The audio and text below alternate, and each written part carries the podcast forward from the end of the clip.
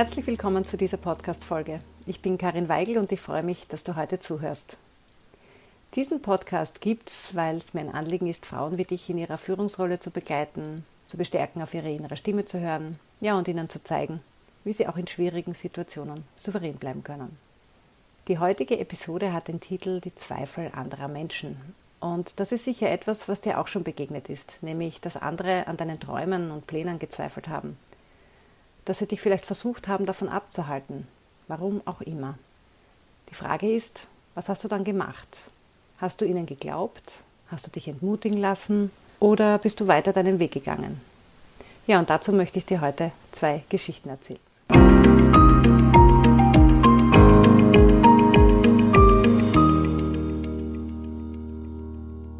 Vielleicht hast du sie ja auch gelesen oder als Hörbuch gehört, Michelle Obamas Biografie Becoming in ihrer sehr ausführlichen und für mich vor allem auch beeindruckenden Erzählung über ihre Kindheit und Jugend in Chicagos South Side und den vielen prägenden Erlebnissen ist mir neben einigen anderen besonders eine Stelle in Erinnerung geblieben. Und zwar als sie sich als junge, farbige 17-Jährige an der Princeton-Universität bewarb.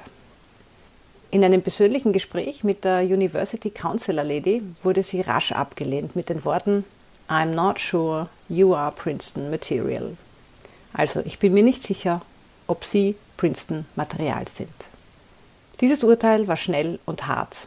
Und für Michelle Obama war es damals vor allem eine Andeutung, dass sie ohnehin scheitern würde, dass man ihr nicht zutrauen würde, erfolgreich zu sein. Aber sie wollte sich nicht geschlagen geben. Die Dame wollte ihr offenbar zu verstehen geben, dass sie ihre Erwartungen an sich selbst herunterschrauben müsse. Das war jedoch genau das Gegenteil, wie Michelles Eltern sie erzogen hatten. Also beschloss sie, sie würde beweisen, dass sie gut genug für Princeton war. Und zwar sich beweisen und nicht der Counselor Lady. Also ging sie zu ihrem Highschool-Lehrer und bat ihn eine Empfehlung für sie zu schreiben und ja, wenige Monate später zog sie im Studentenheim am Princeton Campus ein. Diese Geschichte hat mich an eine Episode meiner Vergangenheit erinnert und ich denke, die meisten Menschen und wir Frauen insbesondere haben erlebt, was es heißt, wenn unsere Pläne und Vorstellungen durch die Zweifel anderer Leute in Frage gestellt oder reduziert wurden. Ja, vielleicht sogar zunichte gemacht wurden. Nicht jeder und jede von uns hatte Eltern oder andere Menschen in ihrem Umfeld, die sie schon von klein auf darin bestärkt haben, an sich zu glauben. Ich erinnere mich noch ganz genau. Es war im Sommer 2001. Ich war damals fast 30 und arbeitete schon drei Jahre in einer internationalen Personalberatung als Team- und Projektassistentin. Damals hatte ich in einem Produktionsunternehmen einen ähnlichen Job gehabt. Und damals wusste ich, wenn ich nicht bald die Kurve kratze, dann war es das. Also je länger ich als Assistentin arbeiten würde, desto schwerer wird es werden, komplett die Tätigkeit zu wechseln und mich signifikant beruflich weiterzuentwickeln. Nicht, dass es schlecht war, als Assistentin zu arbeiten, ganz und gar nicht. Es war nur einfach nie mein Traum gewesen. Meine Vision war es schon als Teenager, den Kommunikationsbereich in einem großen Unternehmen, in einem Konzern zu leiten, Teil der Geschäftsführung zu sein.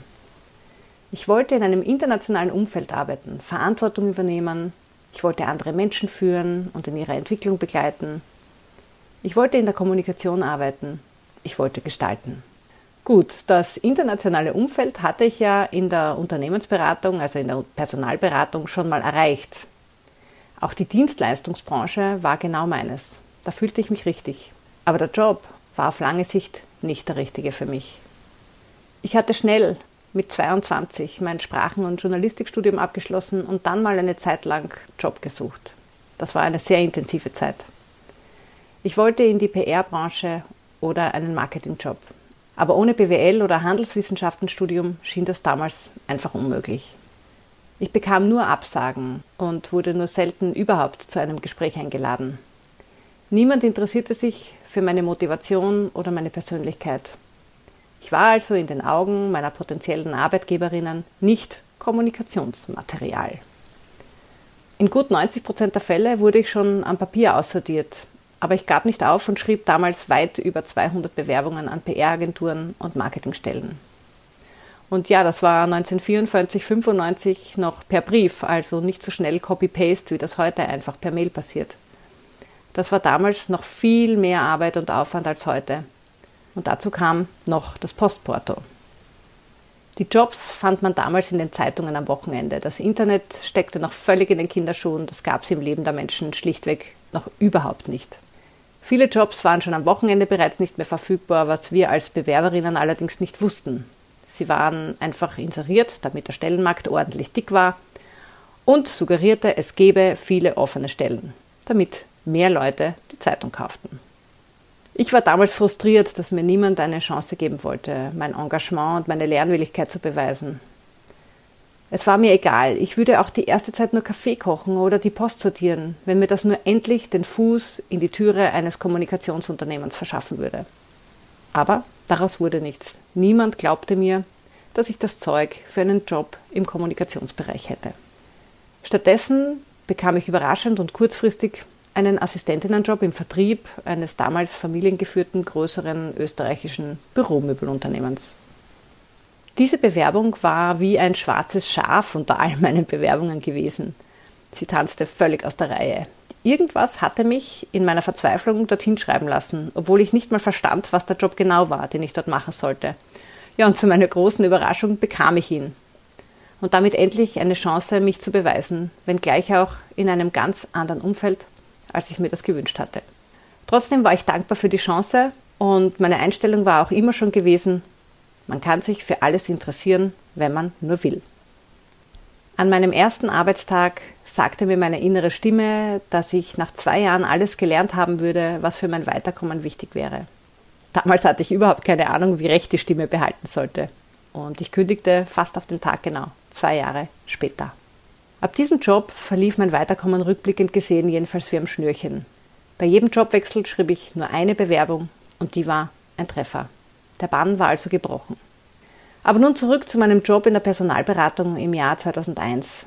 Damals besuchte ich abends nebenberuflich einen zweijährigen Postgraduate-Lehrgang für Vertrieb und Marketing an der Wirtschaftsuni Wien.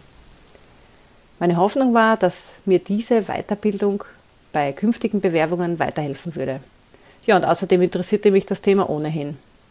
Und da meine Assistenztätigkeiten immer mit dem Vertrieb zu tun hatten, schien mir das auch in dieser Hinsicht eine logische Ergänzung.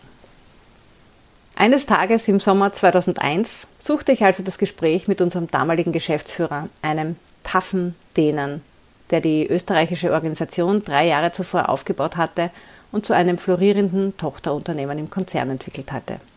Ich wollte mich verändern, ich wollte Management Consultant werden, wie die Kollegen und Kolleginnen, die ich im Innendienst unterstützte. Ich wollte auch Kunden an Land ziehen. Ich wollte auch Stellenausschreibungen verfassen. Ich wollte Bewerbungsgespräche führen. Ich wollte rekrutieren. Das war für mich der logische nächste Schritt, hatte ich doch dieses Business aus der zweiten Reihe sehr intensiv beobachtet und soweit es in meiner Aufgabe damals möglich war, auch gelernt. In unserem Konzern, sagte mein Chef damals, ist es nicht üblich, dass eine Assistentin zur Consultant wird. Dazu muss man schon die Persönlichkeit haben und die hast du nicht. Also nein, dort sehe ich dich nicht. Ich war überrascht und frustriert, denn ich hatte nicht mit einer so schnellen Absage gerechnet. Schon wieder befand also jemand, dass ich nicht das richtige Material war. Aber egal, welches Argument ich auch für meine Entwicklung vorbrachte, er blieb bei seiner Entscheidung. Ich hatte ein hervorragendes Standing in der Firma und verstand nicht, warum es in einer Organisation, die Kandidatinnen an Unternehmen vermittelte, also Menschen eine Chance auf einen neuen Job, eine persönliche Entwicklung gab, warum es in einer solchen Firma nicht möglich war, sich selbst weiterzuentwickeln. Als ich meiner Mutter davon erzählte, meinte sie nur, er will dich testen, er will schauen, wie du darauf reagierst und was du daraus machst. Es klingt nicht so, als würde er dir jetzt oder in absehbarer Zeit eine Chance geben aber vielleicht in ein paar Jahren. Er will dich offenbar aus der Reserve locken. Diese Sichtweise konnte ich damals nicht wirklich nachvollziehen. Meine Enttäuschung war zu groß. Was wirst du denn jetzt machen? fragte meine Mutter mich. Na, ich werde mir einen anderen Job suchen, sagte ich.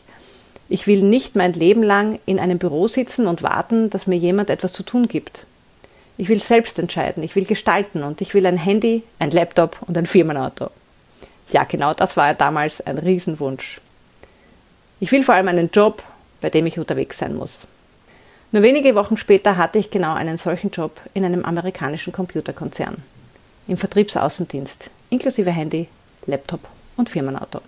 Dort blieb ich gerade mal ein Jahr, denn erstens war die Bezahlung nicht berauschend und zweitens hatte die Firma einen anderen Konzern gekauft und die Zusammenführung der beiden Organisationen erlebte ich als holprig und mühsam. Und außerdem hatte ich das Gefühl, dass ich in diesem Job nichts mehr wirklich Wesentliches für mich lernen könne. Das klingt jetzt vielleicht überheblich, aber so habe ich das damals gefühlt. Aber der Job war ein super Gamechanger gewesen und eine sehr willkommene Chance damals, mich zu verändern. Also begann ich mich wieder umzusehen und bekam durch meinen damaligen Freund und späteren Mann den Tipp, mich bei SAP zu bewerben, da dort jemand für den Vertrieb der kleinsten SAP-Software gesucht würde. Ich bewarb mich direkt bei meinem künftigen Chef und bekam den Job nur wenige Tage später. Ein halbes Jahr nach meinem Jobstart bei SAP erhielt ich einen Anruf meines Ex-Chefs aus der Personalberatung. Er gratulierte mir zu meinem neuen Job und wollte wissen, wie es mir ging ich war total überrascht, denn damit hatte ich nicht gerechnet. Ich hatte gar nicht mehr an ihn gedacht. Und ich wusste aber, er war offenbar beeindruckt, dass ich es zur SAP quasi geschafft hatte. Einem Unternehmen, das ihm imponierte und noch dazu war er mit einem Vorstandsmitglied befreundet, das wusste ich von früher. Ich war, wie gesagt, überrascht, maß dem Telefonat aber wenig Bedeutung bei. Ich hatte anderes zu tun und andere Prioritäten. Allerdings erinnerte ich mich wieder an die Worte meiner Mutter, er will dich aus der Reserve locken, er will schauen, wie du darauf reagierst und was du daraus machst. Ab diesem Zeitpunkt würde ich jedes Jahr mindestens einen Anruf meines Ex-Chefs bekommen, um zu schauen, wie es mir ging und offenbar um Kontakt zu halten. Nach drei Jahren im Vertrieb bei SAP wechselte ich ins Marketing und ab da nahm meine Karriere dann so richtig Fahrt auf. Und obwohl ich meinen Karrierewunsch innerlich bereits aufgegeben hatte, weil er sich offenbar nicht realisieren ließ, wurde ich innerhalb weniger Monate Director Marketing der Österreich-Organisation. Meine Beförderung kam damals für mich aus heiterem Himmel. Das Managementteam hatte sich darauf verständigt, dass ich diese Position übernehmen sollte. Ich hatte mich nicht beworben. Ich hatte nicht mal gewusst, dass sie zur Disposition stand. Ja, und natürlich wollte ich den Job machen. Ich fühlte mich angekommen. Das war immer mein Traumjob gewesen und noch dazu in einem so feinen Unternehmen, ich konnte es nicht glauben, dass mir das diesmal jemand zutraute. Ich selber hatte keine Zweifel. Als meine neue Aufgabe in den Medien publik gemacht wurde, bekam ich wieder einen Anruf meines Ex-Chefs. Er gratulierte mir zu diesem Karriereschritt und wünschte mir alles Gute. Die nächsten Jahre blieb er bei seinen mindestens jährlichen Anrufen. Und als ich Ende 2009 die SAP verließ, um mein eigenes Unternehmen zu gründen, stand mein Ex-Chef buchstäblich auf der Matte. Diesmal mit einem konkreten Jobangebot für mich, in seinem eigenen Consulting-Unternehmen, das er zwischenzeitlich gegründet hatte, zu arbeiten. Dass Assistentinnen keine Management-Consultants wurden, war offenbar kein Thema mehr. Wir hatten einige Gespräche und ich war durchaus interessiert, auf Honorarbasis für ihn zu arbeiten. Aber das wollte er nicht. Und für eine Vollzeitstelle, was bei ihm durchaus eine mindestens 80-Stunden-Stelle sein würde, konnte er mich nicht überzeugen. Weder inhaltlich noch finanziell. Dazu hatte ich nicht die SAP verlassen. Er nahm meine Absage persönlich und schickte mir ein äußerst unfreundliches E-Mail. Meine Mutter hatte mit ihrer Aussage recht behalten und ich hatte zwischenzeitlich woanders beraten gelernt, in einem Masterstudium und einigen anderen Weiterbildungen. Ich war nicht mehr auf ihn angewiesen. Ich war nun selbst Consultant geworden und hatte durch mein Masterstudium herausgefunden, dass Beraten und Lehren die richtigen Aufgaben für mich sind. Etwas, was ich offenbar schon gut zehn Jahre davor innerlich wusste. Failure is a feeling long before it is a result. It is the result of a combination of vulnerability and lack of self confidence, which is then reinforced, often intentionally, by fear, sagt Michelle Obama sehr treffend in ihrem Buch. Also Scheitern ist ein Gefühl, lange bevor es Realität ist. Es ist das Ergebnis einer Kombination aus Verletzlichkeit, und mangelndem Selbstvertrauen, das dann, oft absichtlich durch Angst, verstärkt wird.